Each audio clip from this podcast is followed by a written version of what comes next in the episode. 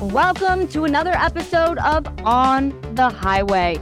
I'm your host, Megan Anderson, and each week we bring you an expert in the mortgage and real estate realm so you can learn how to navigate the housing and real estate highway to take your business to the next level. Thanks for spending some time with me today. Now let's get driving. We recently received the December BLS jobs report, and while on the surface it appeared to be a blockbuster number and stronger on all fronts, in reality, it was everything but. Now, the headline numbers show that there were 216,000 jobs created, beating market estimates. However, it's important to note that the previous months have been revised lower. In fact, since January, there's been about 500,000 negative job revisions. And then we have the household survey within this report, which gives us the unemployment rate.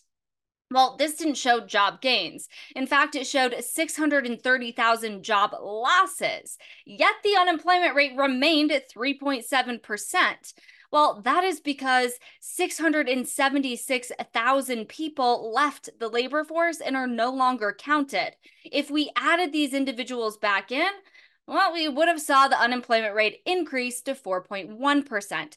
And it gets worse. The job losses came from full-time jobs, while we saw part-time and multiple job holders increase. In fact, multiple job holders is at a record high. If you want a deeper breakdown of reports like this, be sure to check out the MBS Highway Daily Morning Update video. Not only that, but we know that the Fed is looking at these reports to determine their next move, which is going to impact mortgage rates.